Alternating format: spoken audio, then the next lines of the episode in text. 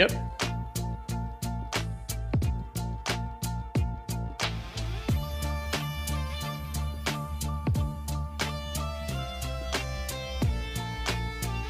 The NFL playoffs are here. It is the Awesemo NFL Tournament Strategy Show for the first week of the NFL playoffs, the wild card round. I'm here joined by Neil Orfield. As usual, show is sponsored by Jockmark. We've got Mike producing. Going with a little bit of a different format for this week because we've got two main slates as opposed to just being one main slate to talk about. So there are Milly Maker contests on DraftKings both Saturday and Sunday. There's some pretty significant prize pools on FanDuel as well. So here's how we're going to go about this. We're going to talk about the Saturday slate go position by position. Then we're going to talk about the Sunday slate and go position by position. That way, anybody who's watching after the fact, or if you just want to separate and say, like, hey, I'm building my Saturday slate lineups, just want to listen to Saturday slate now, or just Sunday slate for Sunday. I just want to make it as easy as possible for everybody to find the information that they're looking for. If people are unhappy with this, then uh, maybe we will uh, readjust for next week and try to figure out what we're doing. But at least for this week, this is what we have uh, decided to do. Neil, are you excited for NFL playoffs? I am. Readjust is not what I thought you were going to say there. uh, but uh, but yeah, I'm really excited for the playoffs. This is really an exciting time. I've been doing uh, a lot of playoff best ball on underdogs. Been a lot of fun. So I'm, I'm going to have a lot at stake in the playoffs. Really looking forward to it. How about you? You know, it's funny from because from a DFS standpoint, I prefer the regular season. I get everybody gets excited for for NFL playoffs, but to me, I'd I'd rather have a, I'd rather have a, a 13 game slate or a 12 game slate than a two game slate and a three game slate. I would I would really prefer actually if both FanDuel and DraftKings offered significant prize contests for the Saturday to Monday slate. But at the same time, we were talking about it before, and I understand people are going to play in all of the contests anyway. They might as well make more contests where they generate more rake. So it is what it is, and we still have all these games to dive into. So starting with the Saturday slate and starting with the quarterback position, obviously not that many QBs to talk about. We've got four. It's a two game slate. So Derek Carr, Joe Burrow, Josh Allen, Mac Jones. Who are you going to be building around for this weekend? And I mean, I assume you and I, both being people who regularly play 150 lineups, we're going to be getting some exposure to everybody. So maybe the best way to talk about this is how do we want to allocate our exposures to the to the four QBs we have to choose from tomorrow? Yeah, so it's a really tough one. So I think I am most likely going to be a little bit under the field on Josh Allen, a little bit over the field on probably a lot over the field on Joe Burrow. Uh, man, I'm still kind of I'm still kind of decided. So I think Josh Allen's the only one that I'm expecting to be under the field on. I think I will be over the field on Joe Burrow, Derek Carr, and Mac Jones. And then, but then I was going to say I was going to go way over the field on Joe Burrow, but then that's tough because you can't get over the field on the other two if I do that. So uh, I think the only real stand that I'm ready to take is that I'm going to be under the field on Josh Allen. We are projected for 34.9% ownership, but he's only optimal 28.4% of the time, uh, top stack 30% of the time. And the game is only expected to be 24 to 20. It's not a super high scoring game. Uh, the, the Bengals Raiders game is slightly better there. So yeah, I think that Josh Allen is the guy that I'm going to be a little bit under the field on. Are you taking any major stands? Yeah, I feel the exact same. I, I, have builds that are made. Obviously, they're not final builds, but at least initial builds for tomorrow. And there's a couple of things to consider here. First of all, with this being the playoffs, we don't have access to the same value that we do in the regular season. Everybody mm-hmm. plays. This isn't a situation where it's going to be like, oh my God, Joe Mixon's out. We need to play some backup running back tomorrow. That's not going to be the case. So it's kind of problematic that Josh Allen's so expensive on FanDuel and DraftKings. It's difficult to get up to his salary. Obviously, he has the highest upside of any quarterback on the slate. So I think what we're kind of fading here is just don't be like a two rushing touchdown game for Josh Allen. And I think we'll be okay as long as he doesn't totally go bonkers. The other thing, too, is the weather isn't expected to be great in the Buffalo New England game. As a result, that game is a 44 point total as opposed to a 48 and a half point total in the Cincinnati Las Vegas game. So I'm going to lean much heavier towards Derek Carr and Joe Burrow than I am going to for Josh Allen. Also, I really like the price point on Derek Carr individually. He's actually the QB I'm getting the most exposure to right now. High scoring game. He's only 5,800. I like what we could do with that extra salary. And what are you going to do with Mac Jones here? Because eh, he's cheap, which is obviously a, a benefit when we're playing on the smaller slate, but he doesn't have the same upside as the other quarterbacks here. And we've seen what could happen with him in a bad weather game against Buffalo already this year. Three pass attempts in that game. So how are you going to approach Mac Jones? Yeah, so I don't think that there's necessarily a wrong approach to Mac Jones, and I haven't started building my lineups yet. Um, so he is optimal 9.4% of the time in the boom bust tool at only 7.4% projected ownership. I think uh, the only way I'm going to play Mac Jones is if he's the only quarterback that I can fit in a lineup with a lot of high upside plays. I assume that that's the reason that he is optimal 9.4% of the time, despite being, being a top stack only 6% of the time, because he is the cheapest quarterback. So he might allow you to get to a lot more high end plays. But otherwise, yeah, he just doesn't have the same upside of any of the other three. I'm not going to go crazy over the field, even if I do go over the field here, which I, as I'm saying, as I'm thinking about, I'm kind of hesitating because I'm like, I think I agree with you that I'd rather just go more over the field on Derek Carr and Joe Burrow rather than making sure I'm over the field on Mac Jones, just because, yeah, it is. It's such a a low scoring game bad weather. The Bills are number one in pass DVOA per fantasy fo- per, per football outsiders. Um, so yeah, it's, it's a really tough spot to get to Mac Jones. And I think I'm expecting it to be a low scoring game. I think that that's the way that Bill Belichick wants to try to win this game. Obviously, I'm not Bill, Bill Belichick. I can't really get in Bill Belichick's head. I don't know that anybody can get in Bill Belichick's head, uh, but I would expect him to try to keep it kind of a low scoring game just to, you know, the, the lower the scoring, the more likely they're able to keep up with the Bills. So yeah, I think that I'm probably going to be close to the field on Mac Jones, maybe a little bit over, but definitely not a lot over. I think I'm I'm more interested in the Bengals Raiders game. Yeah, and also to answer a question or a comment anyway that uh, To Deck 20 said in in YouTube chat that the weather looks fine in Buffalo, just a bit cold, more than a bit cold. The, the temperature is calling it four degrees is the expected temperature for game time up in Buffalo, and not real significant wind, five miles per hour, no snow. That was considered to be a chance earlier in the week. The really cold temperatures, though, if you do look at some of the research on weather in games, this does typically impact passing games. When you have temperatures that are this cold, four degrees. It is something I forget the exact number, but it's it's something like once you get the temperature below this point, it's it's like a 10 to 15 percent reduction in the overall effectiveness of passing games. So it is something that I still think does impact the quarterbacks to some extent, and that's also part of the reason why the total in this game is 44. It's it's a pretty low total and certainly lower than I think we would have seen had the game been played in, you know, even 30 to 40 degree weather, then I think we'd be looking at a total of like 47 points or so. So it's not something that I'm looking at as being a total make these quarterbacks you have to stay away from, but it impacts the game a little bit. Yeah, and and it's just two great defenses also. So yeah, I mean obviously that you can you can assume generally that the total is going to reflect these things, how how the weather impacts the game, how various factors impact the game. And here, I think that yeah, it, it appears that uh, it, it is impacting the Vegas total. So I'm factored in a little bit just because the Vegas total is kind of low.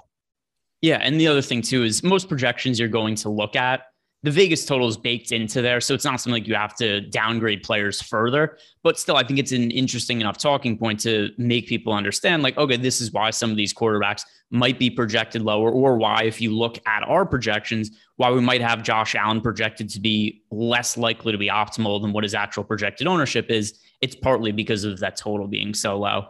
Uh, any other talking points you want to hit on here when it comes to these QBs? No, I don't think so. Not from a QB standpoint. All right. So let's move on over to the running backs now. And uh, the running back position, pretty thin, which is to be expected on a two game slate. But as a result, there's a lot of concentrated ownership. We've got Joe Mixon projected to be in around 70% of lineups. Then we've got Josh Jacobs in about half the lineup. Same goes for Devin Singletary. So I'm going to start by asking about the three chalk running backs. Does this all seem sensible to you, or is there anybody you disagree on that's that uh, in terms of what their ownership is? I think it seems sensible. Joe Mixon looks really solid in the boom bust tool, projected for 64.2% ownership, but optimal 73.9% of the time. I'm going to want to get to a lot of Joe Mixon. It's just a really nice spot. Uh, the Raiders are number 10 in rush DVOA, so that's not not really a plus spot in terms of the matchup, but uh, they're expected to put up a lot of points. I assume that Joe Mixon is going to be a big part of that. So yeah, I think just based on the boom bust tool and the high total, I'm probably going to be at or likely above the field on Joe Mixon. Josh Jacobs, I hesitate. I, I feel like I I might not uh, give Josh Jacobs enough credit uh, in a game that they are expected to put up 22.25 points. That's you know they're going to score some touchdowns most likely. Um, the, I don't love the 52% ownership. I would have expected it to come in a little bit lower than that. So I'm a little bit surprised to say that I might be at or above that projected ownership. My guess is that I'm not going to be too far above that 52% number. And it's a largely neutral play. And the boom bust will project for 52% ownership, 53.7% optimal. So I don't know which side of 52% I'll land on, but I don't think I'll be too far off it either way. And then Devin Singletary. Yeah, I mean, he seems to be the the number one back there. He seems to have really taken over that backfield. Um, even though it's a low scoring game, I mean, he's also only 5,800. He's the cheapest of the chalk guys bar, by far. So I don't really take issue with any of them. Do you, do you have any major issue with any of those ownerships on those three? The only thing I'll say is in the build I have right now, I'm a little bit overweight to the field on Joe Mixon, even with him being this popular. And I come in a little bit underweight on Josh Jacobs. I just don't view them as being uh, they, they shouldn't be priced similarly, and they kind of are. So I look at it if I have the ability to spend up for running back, I'm paying up for Mixon instead of Jacobs more often than not. And that's how it's breaking out when I'm just building lineups in Fantasy Cruncher. Mixon pops out much more frequently than Josh Jacobs. So that's something that with them being about similar in price, I'm going to end up with more Mixon than Jacobs. Going to lower my exposure to Jacobs. So of the three, it's Mixon one for me, Singletary two, Jacobs three. Something makes Singletary look more favorable. Like you said, it's just the price point. He's so much cheaper than these other guys, and there isn't really another cheap running back I really like getting to. We'll talk about some of the contrarian plays in a second here. But by far, the three best plays at RB this week, it's Mixon, Jacobs, Singletary, and then it's kind of everybody else. So let's talk about some of the contrarian plays now. We've got Damien Harris picking up some ownership. Now, with that said, he is listed as questionable player right now. He's expected about 20% of lineups. Is there any of the contrarian running backs you really like getting to this weekend? Yeah, I mean, if you're considering Damien Harris a contrarian running back, which I suppose at 22.5% ownership on a two game slate, it's kind of contrarian. Uh, I have interest in Joe in uh, Damien Harris for sure. Even at 6,400, we've just seen running backs go off against this Bills rush defense, and the Bills have a much better pass defense than rush defense. They're number one in pass DVOA, but number 11 in rush DVOA. And I just, as I said earlier, I think that Bill Belichick will most likely want to keep the game low scoring, give them a better shot at just clawing their way to a victory. Um, so I think that I like Damien Harris. I think that I'll be above that 22.5% number on Damien Harris just because I think that they're going to be rushing it a lot. Uh, obviously, Rhamondre Stevenson kind of uh, dampens the appeal a little bit just because they do have somewhat of a split. And I think that I'll probably go to Rhamondre Stevenson a little bit as well. He doesn't look great in the boom bust tool. Uh, he's projected for 9.4% ownership, but he's optimal 5% of the time. My guess is that I won't get to the 9.4% exposure in my lineups, but I think that I will actually be above the 5% uh, optimal that we have for him, which isn't the usual. Usually, I would want to go under that optimal number, but I think that he is cheap enough at 5100 that I mean, kind of depending on how my lineups shake out, but I, I think that I will want to get to some Rhamondre Stevenson, especially with Damien Harris coming into the game questionable, makes it at least a little bit more likely that they're not going to give him as much of a workload or that he could get hurt in games. So I think that I'll probably play some Rhamondre Stevenson and then even Brandon Bolden. He looks like a neutral play in the boom bust tool kind of surprises me that he's projected for 8.4% ownership, um, but he is optimal 7.8% of the time. My guess is that I will be close to that number.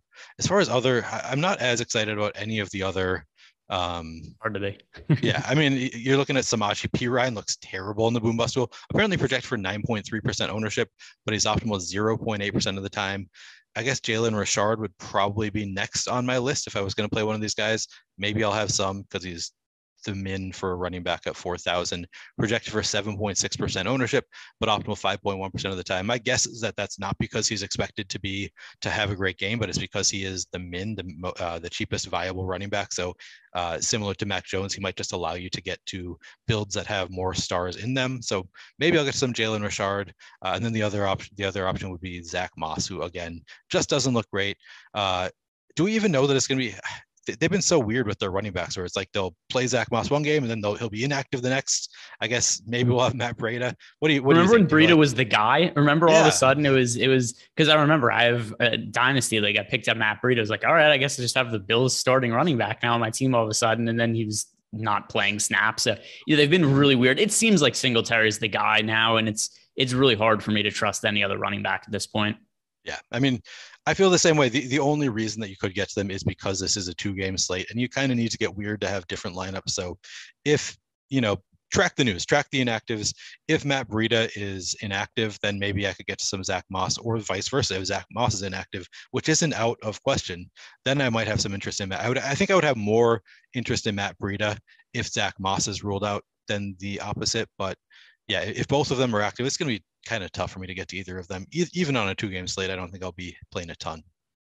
Yeah, and then something else to talk about when it comes to the slate is we do a really good deal going on over at Awesemo right now because if you sign up to get an NFL Express weekly pass using the promo code Super Wild, one word, all capital letters, you get a $1 NFL Express weekly pass, which gets you access to basically everything you need to build lineups for this weekend. And actually, if you wait until the last minute, you try to do it right up to this weekend, that'll even carry you into getting to some of the information for next week as well. So this is $1. You get access to everything and help you build lineups for all of the showdown contests, which there's massive showdown contests as well. There's, I believe, million Milly makers on DK for Saturday, Sunday, and Monday. So get access to all that using the promo code Super Wild, just $1. And that is one word, all capital letters, Super Wild, S U P E R W I L D. Stop guessing, start winning. Join Awesemo Plus today. All right, let's head on over to the wide receivers. By the way, also some quick breaking news here. Uh, Clyde Edwards-Helaire officially ruled out for round one of the playoffs, and Tyreek Hill will play. So we'll be talking about the Sunday games right after we finish the Saturday games. But uh, some news there that I wanted to make people aware of. Let's head on over to the wide receiver position now. And wide receiver, we've got at the top Ja'Marr Chase, we've got Stefon Diggs. If you're paying up for one wide receiver this weekend, is it going to be Chase or Diggs? It'll be Ja'Marr Chase. He is uh, the he has positive leverage in the boom bust tool. Stefon Diggs has negative leverage. We've talked about how just the games are the, the game environments are going to be different. Uh, Ja'Marr Chase projects for 40.2% ownership, but he's optimal 42.1% of the time yeah, I think, and it's not it's not really a strong stand that I'm taking. Stefon Diggs is slightly negative in the boom bust tool. He's projected for 37.2% ownership, 33.8% optimal, whereas Ja'Marr Chase, as I said, 40.2, 42.1. So Ja'Marr Chase slightly positive in the boom bust tool. Stefon Diggs slightly negative. It's not going to be a huge stand that I'm taking. I, my guess is that I get to 30% Diggs and 45% Chase, maybe even closer than that. But I think that if I were making one lineup, Ja'Marr Chase would be in it before Stefon Diggs. Uh, do you have a different take? Uh, no, it is the exact same for me. And it, it, it, correlates what we talked about when it came to quarterbacks. If I'm going to be underweight to Josh Allen in my build, it doesn't make sense to be overweight to his wide receivers and underweight to wide receivers from the Raiders Bengals game. So I look at my builds right now, and as it stands right now, once again, not final, but just so I kind of have an idea of where I think I would be at using some of our tools and just give me talking points for when we do this tournament show together. Right now, I have Diggs in about 25% of my lineups and Ja'Marr Chase around 45%. So there's a couple reasons for that. Number one, all the stuff we just said about Josh Allen, the cold weather, that's applicable here as well. And I just like stacking the Raiders Bengals game with a higher total than the Bills Patriots game. So I look at Ja'Marr Chase as a slightly better option. And the same thing goes as I move down my exposure list here. Hunter Renfrow. I prefer getting to Hunter Renfrow than guys like Gabriel Davis. And I get there, I get there in different price points, but Gabriel D- Gabriel Davis picking up 17% ownership, that seems very high for me. And that's somebody who I'm going to be massively undercutting the field. So hopefully this isn't a Gabriel Davis touchdown game. But let's talk about the second tier of wide receivers now, where we've got, you know, Hunter Renfrow, Tee Higgins. Tee Higgins is going to be really popular. He's expected to be in over 50% of lineups. That actually makes him the most popular projected wide receiver for the Saturday slate. What do you make of him picking up over 50% ownership? Okay, so doing this a couple hours ago, I had him at 47.5% ownership. So apparently that's come up a little bit. Um, I have so I had him at 47.5 and then 51.5% optimal lineup. I really like that. I guess it depends on how high he, his ownership gets relative to his optimal lineup percentage. Um, yeah, Tee Higgins looks great. Hunter Renfrow also looks really good.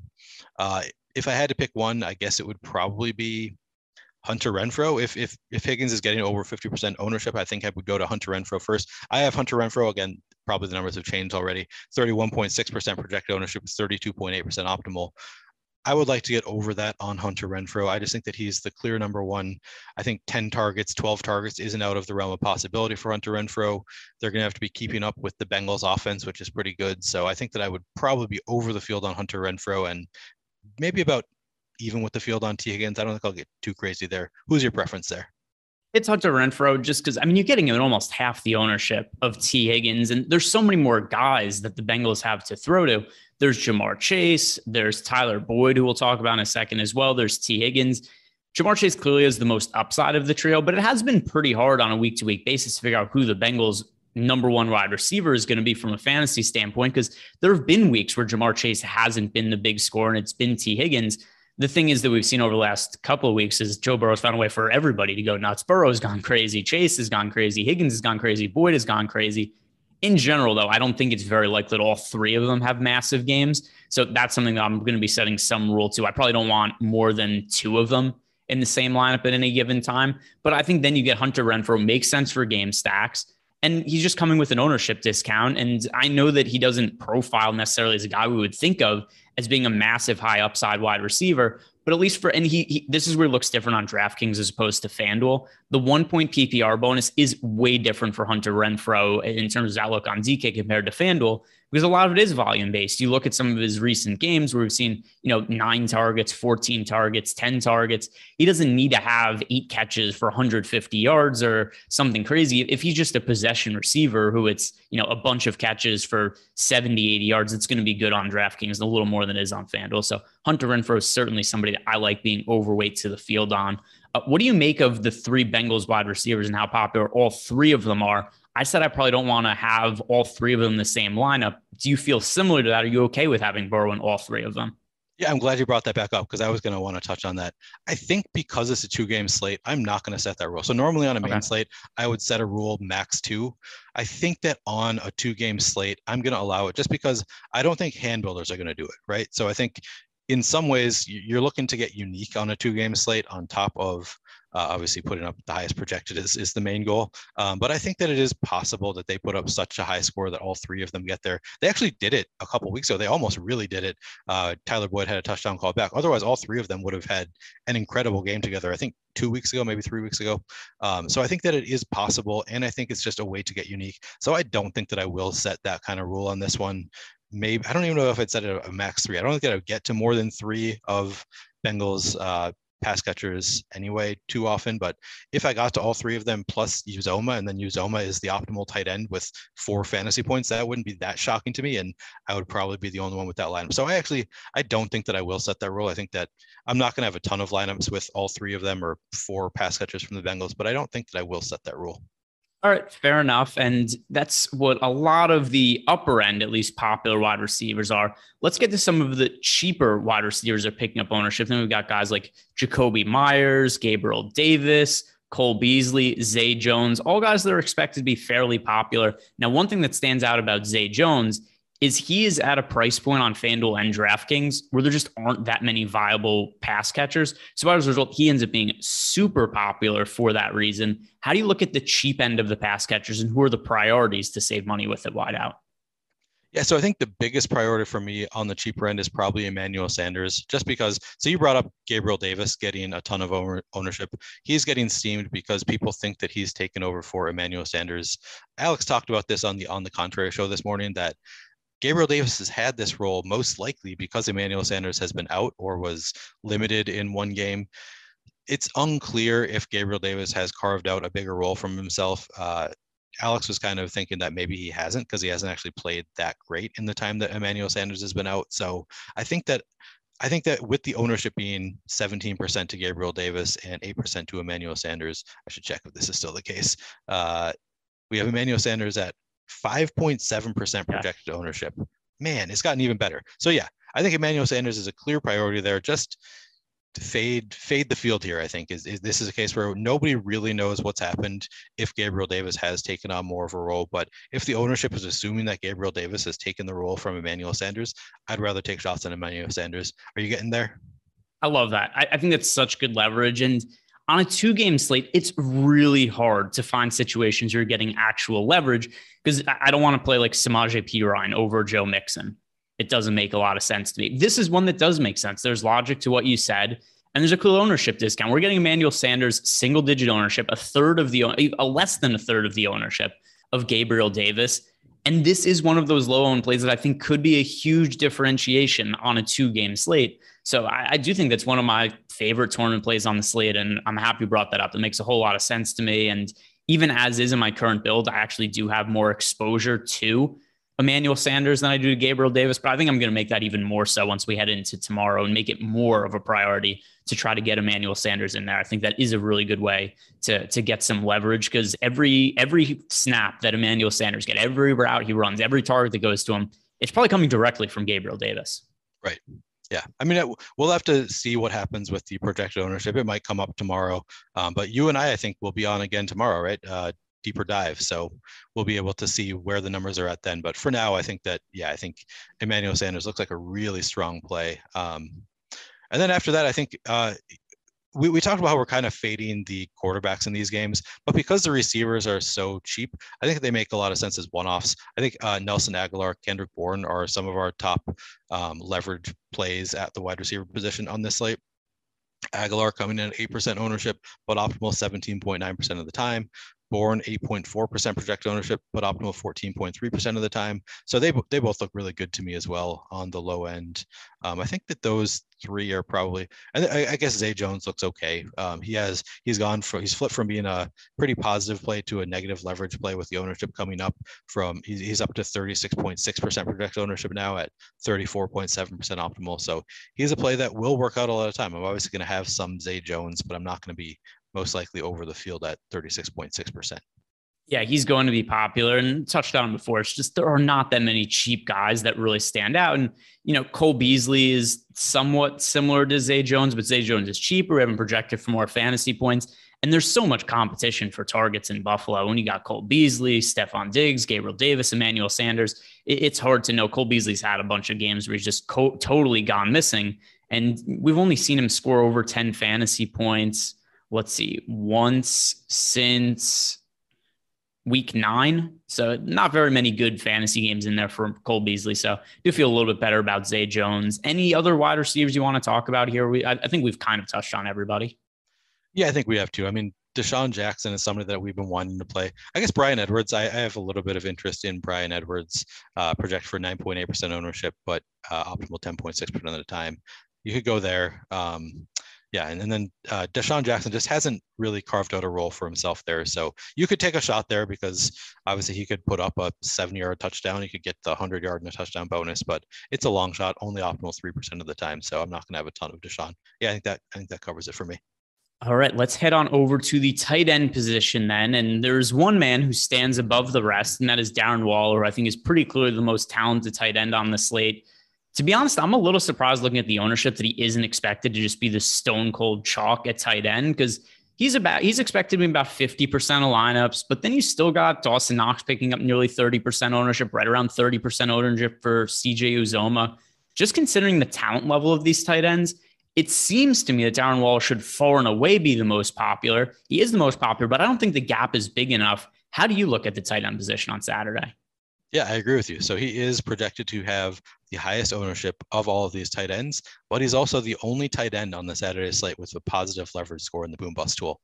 I think that you want to get over the field on Darren Waller, project for 47.9% ownership, but optimal 51.4% of the time. So very slightly positive leverage. It's not a huge thing, but I think that I will be even over the field on that because he's only 5,700. He's playing against the Bengals it's a high scoring game. I, I assume he's going to come back into a role where he's going to get some targets. So yeah, I think Darren Waller is pretty clearly the top tight end. If you can get to him, you go to him every time. I think. All right. So now we'll wrap up talking about the Saturday slate, and then we'll head on over to the Sunday slate. But we'll still do this bit, Neil, to tie uh, tie some loose ends here. If you're making one tournament lineup for the Saturday slate and you're looking to make a stack, who would be the quarterback you go to in his pass catchers? I think I will go to Joe Burrow with Ja'Marr Chase, and Tyler Boyd. Give me Derek Carr to Hunter Renfrow and Darren Waller. Uh, I just like the salary savings we're getting from Derek Carr slate that's fairly difficult to save some money at. So we'll head on over to the Sunday slate now. But first, shout out to our sponsor, Jock Market, who is sponsoring the NFL Tournament Strategy Show and has sponsored the Tournament Strategy Show for uh, most of the season this year. If you guys are unfamiliar or new to Jock Market, download the app, head on over to the site. They now have a, uh, a desktop website. If you're making your first deposit, use the promo code AWESEMO. You get up to a $50 bonus on your first deposit. But in addition, For the first time you play on Jock Market, they have a first market guarantee. So you're playing an NFL or an NBA slate for the first time they will refund your losses up to $100. So you deposit 50, you get a $50 deposit bonus, $100 to play with, and basically free rolling that first slate. So check all that out using the promo code AWESEMO and check out Jock Market. Totally different way to play daily fantasy sports. Basically a stock market, but for athletes. There's an IPO period. You bid on the players and you can buy and sell them after the games have started. It's a fun, different way to approach DFS. All right, Neil, are you all set up for the Sunday slate now?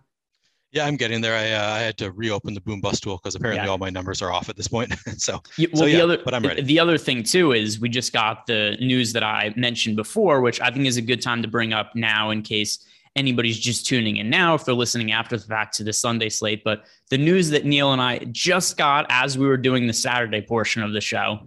No Clyde Edwards-Helaire this week. He's out. Darrel Williams will play, expecting a pretty significant workload for him. Tyreek Hill, who was massively probably was like 90% owned on that showdown slate, week 18, played was like seven snaps or something like that. He is going to be active and playing for wildcard weekend.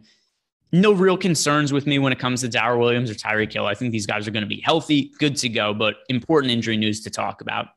Now let's start by talking about the QBs for this slate and a little bit more options. As opposed to four, we've got six QBs to choose from: Mahomes, Jalen Hurts, Dak Prescott, Jimmy Garoppolo, Tom Brady, Ben Roethlisberger. Who is the priority play at QB for you on Sunday? I think it's going to be Mahomes. I'm uh I'm, I'm looking through it now with with the updated ownership. So he's uh all of these all of these plays in the boom bust tool are pretty neutral plays. Like they're all within three percent their ownership to their optimal lineup percentage. So Patrick Mahomes, uh, projected for 26.3% ownership, but optimal 26.6% of the time. That's essentially a neutral play. But then you look at his top stack odds, 36.7% on a three game slate. I generally look at the optimal lineup percentage more than the top stack odds.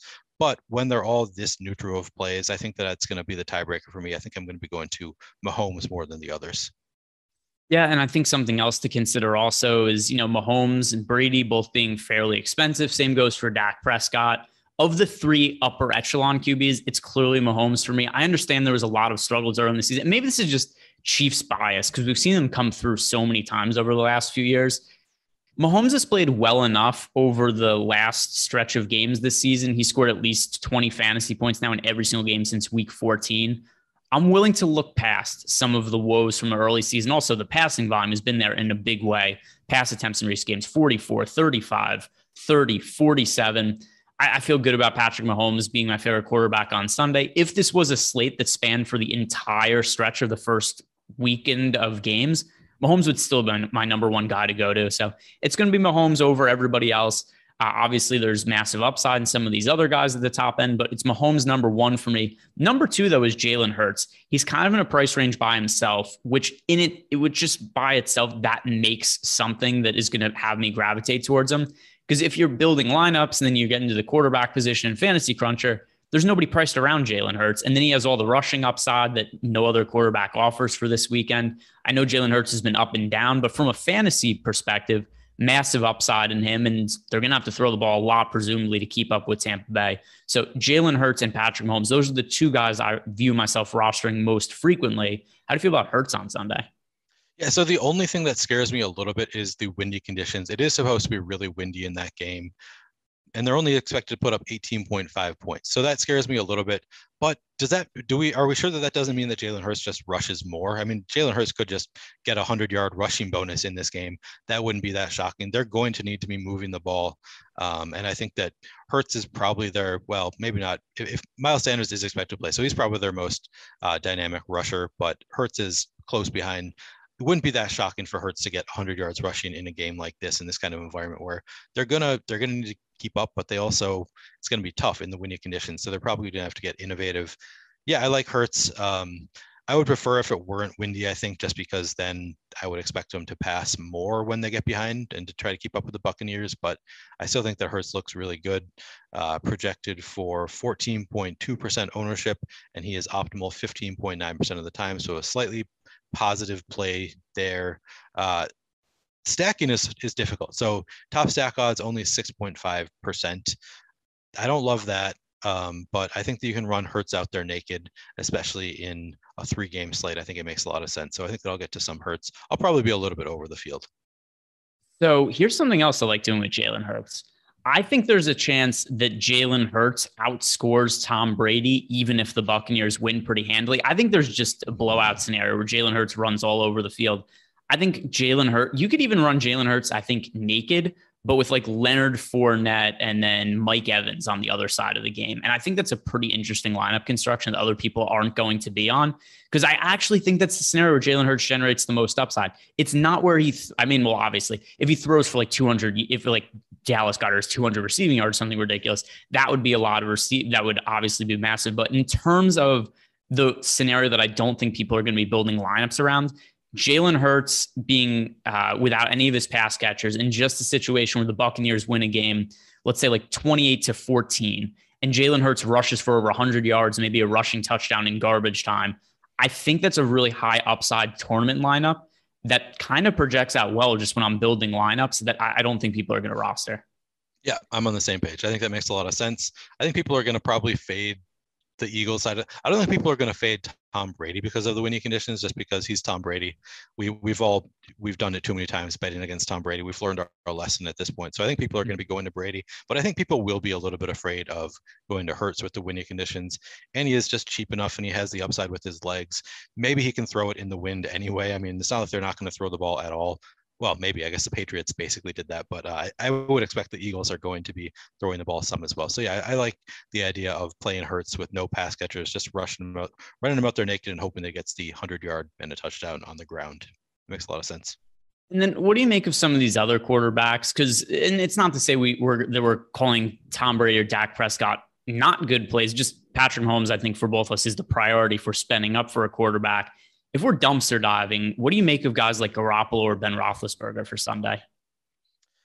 Yeah, so Ben Roethlisberger is only projected for 5.7% ownership. So that's nice. But then he's only optimal 3.3% of the time, and he's top stack 3.9% of the time. So I'll be going to some of his pass catchers because they're going to need to be throwing the ball. But even at 5,200, he just doesn't look that great. I think I would rather get to Jimmy Garoppolo. I think that's a game that is more likely to go off. The Cowboys are number two in pass DVOA, so I don't love that. Um, but Jimmy Garoppolo projects for 13.4% ownership. He's optimal 15.3% of the time. Only top stack 8.8% of the time, but yeah, I think I'd be willing to go there just because he is the cheapest price tag and, and 8.8 or uh, 8.8% top stack odds is not, you know, that low. And then 15.3% optimal. Uh, yeah, I think that I, I think that I'll be going to some Jimmy Garoppolo, probably more so than Ben Roethlisberger. Although it's, I'm a little bit torn there just because Ben Roethlisberger is more sure to be playing from behind or, or, very more likely to be playing from behind. Chiefs defense has been pretty vulnerable, only uh, 23rd in pass DVOA this year per Football Outsiders. So if he were any other quarterback, I think that I'd want to play the 5200 quarterback against the Chiefs. But Roethlisberger has just been so bad this year that it's kind of hard for me to go there. All right, let's head on over to the running backs now. But first, guys, do us a favor, like this video, subscribe to the YouTube channel, and also something else to point out. Neil and I are going to be back together on Saturday, back to back days with us doing shows. That's that's a good week for me. I get to two shows with Neil. Fun times. We, yeah, we, we are going to be doing the deeper dive tomorrow for the Saturday football slate. So like this video, subscribe to the channel so you know when Neil and I are going to be doing that show. Now, heading on over to the running back position, and just to reiterate, the news that we got shortly before starting this part of the show Clyde Edwards Helaire out, Darrel Williams in. How does that impact how you view Darrel Williams for Saturday's slate? Because to me now, he looks like one of the best cheap options of the day. Yeah, hot take. CEHB yeah. note makes Darrel Williams a better play. Uh, yeah, I, I, think I'm going to really like Darrel Williams. And the other the other piece of news that uh, we haven't touched on is that Leonard Fournette was just they they said about half an hour before we started that he is the most questionable of the game time decisions in that game. So Leonard Fournette is the one that we'd probably get into a ton of. Now they're saying that he is the most questionable of the game time decisions. So that is going to throw a wrinkle in things as well. But just looking in a vacuum, yeah, Darrel Williams is going to look really interesting in that game. Um, let me see where the where the uh, DVOA has them because I felt like it was a good spot. Yeah, the Chiefs are or the, uh, the Steelers are number 27 in rush DVOA per Football Outsiders. So it's a really great rushing spot for Darrel Williams, and they are number eight in pass DVOA. So if we think that they can slow down Mahomes at all, then I think they're going to go to the ground. I'm not too concerned about that, but Darrel Williams can also uh, do it through the air a little bit. So yeah, I, am going to really like Darrel Williams in this spot, unless he gets steamed up to 60% ownership or something. I, I would expect that he's going to be a positive play tomorrow. Yeah, and the other thing too is the Chiefs are favored by 13 points in this game. It's certainly a spot that's like that that sets up for all right. If the Chiefs are up by a couple touchdowns in the fourth quarter, good chance we see some extra run going to Darrel Williams. Uh, let's talk about the Fournette situation first. Coach speak aside, because calling somebody very questionable, I, what does that even mean? Yeah. Right? Qu- questionable as is like, hey, we don't know. Now it's like we very much don't know what what we're going to get from Leonard Fournette. I don't know if that means he's any more likely to play or sit.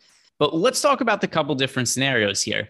If he does play now, considering this injury designation and kind of the question marks surrounding him, does this make you at all concerned with his workload? We did see some pretty strange things, if you remember, from the Tampa Bay Buccaneers in, the, in these rounds of the playoffs last year, where there was totally wonky ownership going on between Leonard Fournette and Ronald Jones, and nobody really knew how to how to how to roster these guys. But how are you going to be approaching Leonard Fournette heading into tomorrow? Because points per dollar, he would look like the best running back on the slate right now. But obviously, the injury now throws a whole wrench into the situation. Yeah, so it, it, concerns me a little bit. So we have him project for 57.9% ownership, but he's optimal 79.6% of the time, by far the highest positive leverage score of any running back on the Sunday slate. So normally I would just say, maybe I'll lock him in. Maybe I'm going to go well over the field. That's as far we can get leverage. I have some concerns here they're not going to be rushing him in the fourth quarter. I think it makes it less likely they're going to be going to him in the fourth quarter if it is a blowout. If they're up 20 points, I don't think they're going to have Leonard Fournette out there just because they want to keep him fresh for the rest of the playoffs. Yeah, I have concerns. It's a hamstring injury. I'm not going to be playing above. If he gets to 50, well, if he gets to 57.9% ownership, I might be slightly above that, but I don't think that I'm going to be above the 79.6% optimal lineup rate like I normally would on most sites. I think that I would probably come in under that.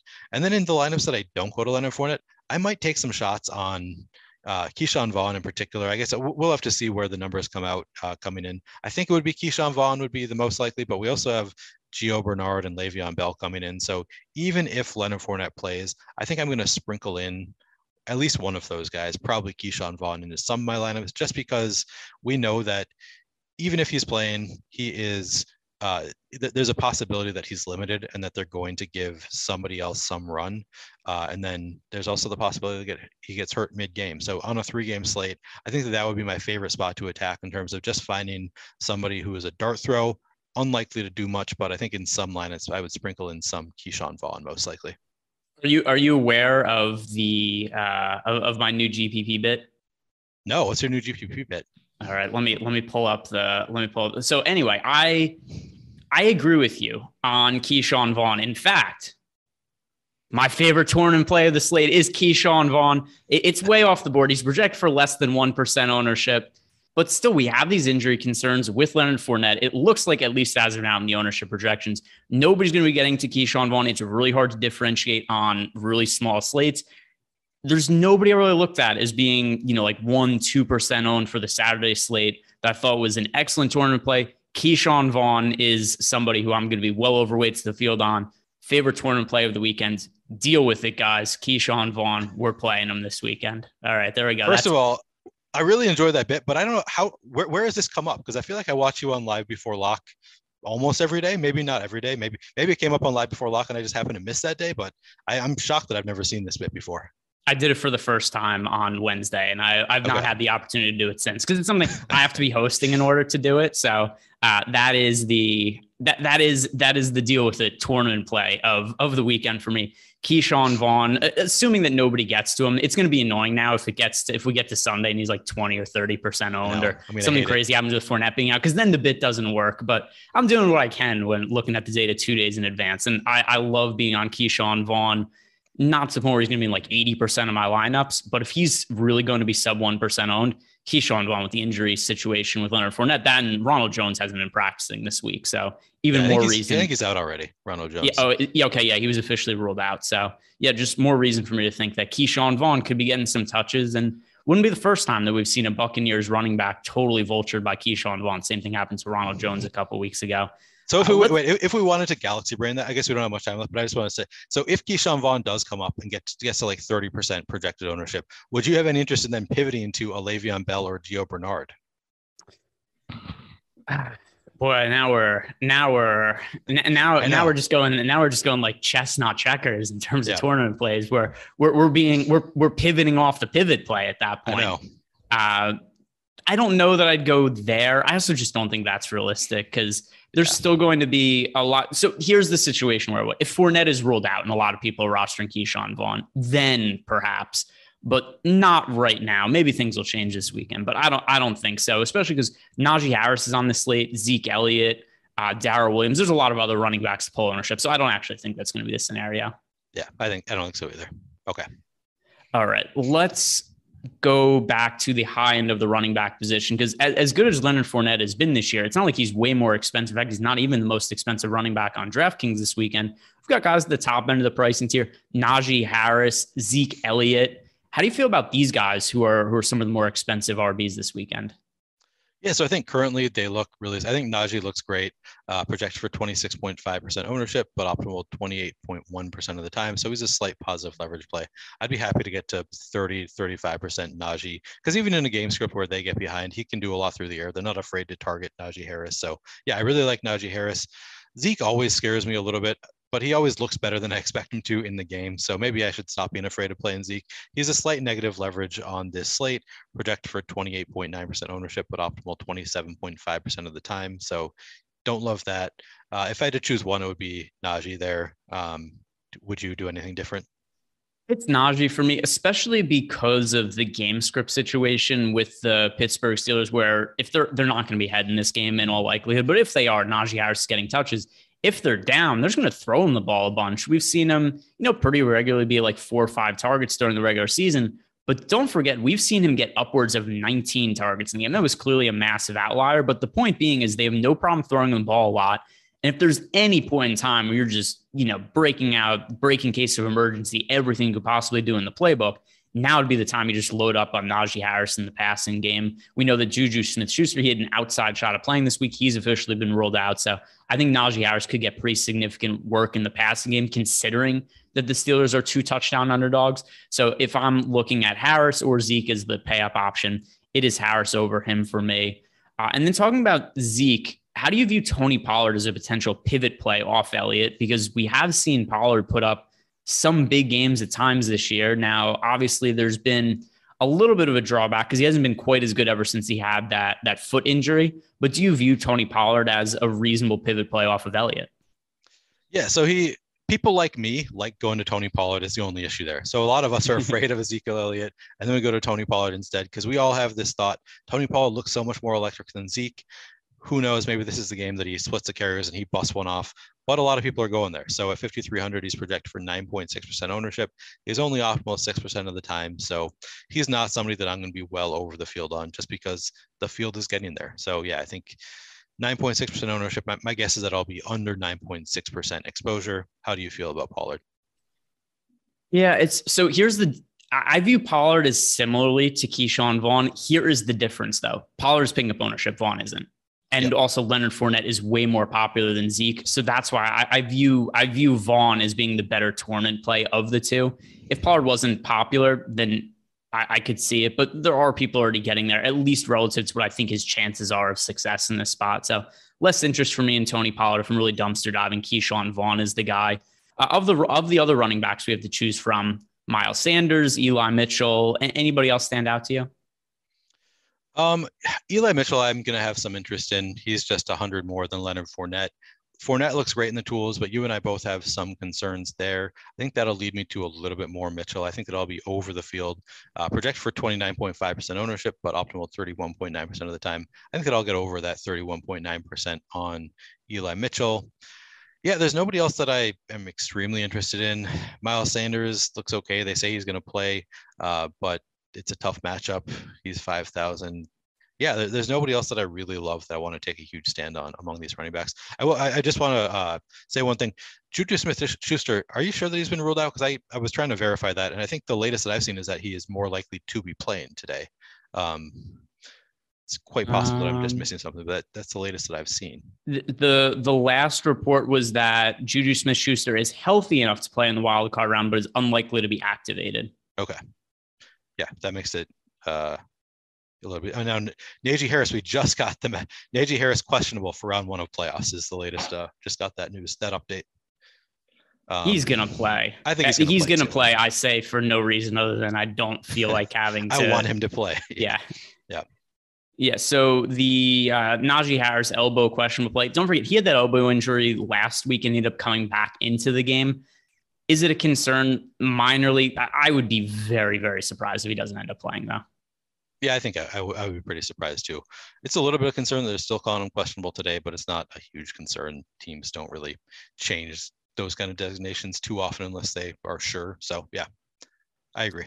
All right, let's hit on the wide receiver position first, guys. We haven't done it yet. Do us a favor, like the video, subscribe to the YouTube channel. Let's run those likes up, get extra engagements helps keep Neil and I employed, which is uh, always always a nice thing. Let us let's us talk about sports on YouTube and and make some money off it. Let's go to the wide receiver position. And at the high end, there's a lot of guys who are outs who are outstanding wideouts on on Sunday. We've got Deebo Samuel, Tyreek Hill, Mike Evans, Diontae Johnson. Then we've got the the the uh, Cowboys guys. I think we're going to put on a in a tier of their own. But in terms of these other guys, Samuel, Hill, Evans, Diontae Johnson, who's the priority? Man, so so Mike Evans looks the best in the tools. Uh, the the trouble is that wind kind of scares me a little bit, but I guess that's factored into the total. Yeah, it's probably Mike Evans. He just he looks the best by far. Uh, he's the only one with positive leverage of those guys in the boom bust tool. Project for 24.8% ownership, but optimal 29.7% of the time. Don't have to worry about Antonio Brown anymore. We don't have to worry about Godwin anymore. He's the clear number one. So, uh, yeah, I think I think it's probably Mike Evans. How about you? For me, it's going to be Tyreek Hill. Uh, for one, I, am prioritizing Patrick Mahomes at QB. And with that in mind, it makes sense that I'm going to be prioritizing Tyreek Hill wide receiver. Now, with that said, he's going to be massively popular. So I think I'm just going to be around the field on Tyreek Hill. At least that's what I am in my current build right now. I have him in a little bit less than half my lineups. That's where the field is as well. Uh, I'm a little bit underweight to the field on Mike Evans right now, a little bit underweight to the field on Deebo Samuel as talented as Deebo Samuel is, he is so difficult for me to project on a week to week basis because his production, you and I have talked about this during the season. It's so weird from wide receiver standpoint where it's like you get this, you get this slate where, oh, look, Deebo Samuel's super popular and he has one catch, but he carries the ball twice for 66 yards and two touchdowns. And it's stuff like that that's just really hard for me to buy into being sustainable. And then even last week, he caught four passes in a game that was a must win game for the 49ers. Four receptions for Deebo Samuel. He does have a rushing touchdown, but I just don't know how much could I bank on Deebo Samuel rushing for a touchdown to get there every week because that's basically what he needs at his price point on FanDuel and DraftKings. If he does not rush or catch a touchdown, he's probably not going to get there. He's not getting a ton of targets. He's very reliant on this rushing projection. I, I don't totally buy into Deebo. It, it's going to be it's going to be Tyreek Hill is the one I have the most exposure to. Yeah, I think that's fair. I mean, I I've said it before. I don't really I don't need to know how they're going to get him the ball as long as I'm confident that they're going to get him the ball, um, or, or, that he's going to be able to do something with the ball. So I think that I'll get to some Deebo, but I definitely understand your concerns. And he doesn't look great in the tools. He's a negative leverage play on this slate, so I don't think I'm going to be getting two. I'm I'm going to be under the field most likely on Deebo Samuel as well. Um, and yeah, I think so. So I said that I prioritize Mike Evans. That doesn't. So I'm I'm going to be getting into more Tyreek Hill too. Um, Mike Evans looks the best in terms of relative to his ownership, um, but that's because Tyreek Hill is projected for almost double the ownership of Mike Evans. I'm also going to be getting to more Tyreek Hill than Mike yeah. Evans. Yeah, fair enough. And relative to ownership, I'm going to be about neutral to Tyreek Hill, but still, he's definitely the high end guy that I'm going to end up with the most exposure to based on my current builds. Uh, moving down into the mid range, where we've got the CeeDee Lamb, Amari Cooper, DeVonta Smith, Brandon Aiyuk tier of wide receivers. Uh, we've got Lamb projected for nearly 40% ownership, Cooper at 35%. Who stands out to you in the mid range? Yeah, so both the Dallas guys have negative leverage uh, on this slate. I'm going to be getting to plenty of both of them anyway, but uh, they they're just they're slight negative plays, so I'm not going to be getting too far over the field. Brandon Aiyuk looks surprisingly good in the mid range at 5,200. He has positive leverage, projected at 15.8% ownership, but optimal 19.4% of the time. I have interest there. I'll probably be getting to some Brandon Aiyuk. Um, yeah, the, the mid range is not a really strong range. Breshad Perriman, if you consider him mid range at 4,600, we're expecting him to be the number two receiver, I think, on Tampa uh, now. So project for 2.7% ownership, but optimal 8.4% of the time. He looks really great at 4,600. Um, but yeah, in the in the upper four, 5,000 range, there's not anybody that you know looks too great. There's a lot of guys that I'm getting to. Some I'm going to be. I mean, I'll be getting to plenty of CeeDee Lamb and Amari Cooper. Um, I'll probably get into more of them even than uh, Brandon Aiyuk, uh, Breshad Perriman. But uh, in terms of the positive leverage, Breshad Perriman is the top there. Um, Brandon Aiyuk number two, and then the Dallas guys, just because their ownership is so much higher, they're slight negative leverage plays. But I still think that I'll be getting to probably over 30% of each of them. Yeah, and then something else to point out about Breshad Perriman, who's projected for almost no ownership for for this weekend slate. Cyril Grayson is out. Should that matter? No, but it well, he's he's doubtful. So for all intents and purposes, not in our projections, I assume he's out. That doesn't seem like somebody should matter, but there's no AB for the Tampa Bay Buccaneers. There's there's no Chris Godwin. So you just get to a point where there has to be other guys that Tom Brady's going to throw the ball to outside of Mike Evans and Rob Gronkowski I, I, don't mind taking a shot on Breshad Perriman, who we know has big play potential. We've seen him w- win the game with a big touchdown catch in overtime once already this season. And that's you just get one big play to Breshad Perriman. You could really differentiate your lineup when he's only projected for 2% ownership. So uh, is he the most confident play on the slate? No, but I do think he's a really strong GPP option. Uh, anything else that stands out to you at the wide receiver position for Sunday that you want to bring up?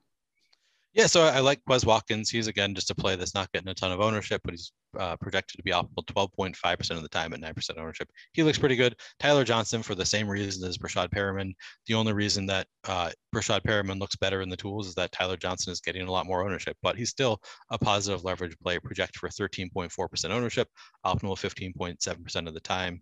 Um, it sounds like Juju is not playing. If that changes uh, come tomorrow, Juju will be the minimum I'm going to be following the news there. Uh, if he hasn't already been completely ruled out, um, if he if he is ruled in and good to go, I'll obviously the, the whole field will be going there. So so we'll have to follow the news there. Um, but yeah, those those are kind of the main pieces for me. Um, Byron Pringle looks kind of good. I'll I'll probably get to Byron Pringle. Yeah. All right. So it tight end time now, and tight end is loaded on Sunday because it's crazy. There was only a few tight ends who really wanted to play at all in the regular season and felt good about. Almost all of them are playing on Sunday. Travis Kelce, Rob Gronkowski, George Kittle, even some of the guys who are a little bit cheaper that at times were you know good points per dollar value plays in the regular season. Dalton Schultz, Dallas Goedert, they're both on Sunday slate. How are you going to be divvying up your exposure on an unexpectedly loaded tight end position for a three game slate? Uh, so I think that I will have similar ownership on all three of the top end guys Travis Kelce, Rob Gronkowski, George Kittle. They all look really good. Uh, Kelce has the biggest negative leverage score, but as we've been saying, you and I both really like Patrick Mahomes on this slate. So that's probably going to lead us to more Travis Kelce than we would otherwise get. Um, he's the only one of the three with the negative leverage score in the boom bust tool. Kelce projects for a 32% ownership, but only optimal 25% of the time. And the reason he's negative leverage is that Gronk, Kittle are both on the slate and could very easily outscore him. Gronk is really interesting to me. Project for 30% ownership, optimal 35% of the time. He is, I think, the number two pass catcher now on the Buccaneers with the with the other two big receivers out. So a lot of interest there. And then George Kittle's only 5,800. He seems to be better with Jimmy Garoppolo at quarterback. So I think he's in a really good spot. Project for 28.5% ownership, optimal 31.7% of the time. I'm going to have a fair amount of all of them. I think that I'm going to be going more to the high end at tight end to the cheaper guys than I usually do. Yeah, and I mean, you know, this this Sunday slate is only three football games, and I think it has better wide, uh, better tight end options than almost every single slate we've had in the regular season, like even the 13 game slates. Because there were so many times where you know Tampa Bay either Gronk was out or they're playing a primetime game. The Chiefs played a bunch of primetime games, so Kelce wasn't on slates. George Kittle was out for a stretch of the season. There just wasn't that many times to pick from all three of them. Those are the priorities for me. Uh, some Schultz and Goedert mixed in for sure. Uh, Schultz more so for game stack purposes. Goedert, if I'm making some hurt stacks where I do feel like I need to get a, a run back option or a, a pass catching option, but or else I, I think it's going to be something like 30 ish percent of like Kelce, Gronk, Kittle, and then just mixing and matching the other guys. I think paying up for tight end is where it makes most sense for Sunday. Now let's finish out the Sunday talk with this, Neil you're making one stack in a single entry GPP for Sunday, who is the QB you're going with and his pass catchers? And so the question here is, do I leave Mahomes for you since we both love Mahomes? uh, the answer is no. I'm going to take Patrick Mahomes and go with and Tyreek Hill and Byron Pringle. All right. So you went there. I'm going to say Jalen Hurts, but Leonard Fournette and Mike Evans on the other side. So none of the none of the actual pass catchers for Tampa Bay. So uh, none of the pass catchers for the for the Eagles against Tampa Bay, but a couple of Tampa Bay skill position players. They score a bunch of points, set up some garbage time for Jalen Hurts to just run against prevent defense in the fourth quarter. I think that's the game script that sets up the best for fantasy purposes for Jalen Hurts. That is going to do it for Neil and I today. We've got Saturday slates, we've got Sunday slates. Check out that promo code Super Wild to get access to all of the tools we have for all of the showdown slates this weekend. Just the dollar. Really good access to the tools. Thank you to JockMKT for sponsoring the show. Like the video, subscribe to the YouTube channel. Good luck this weekend.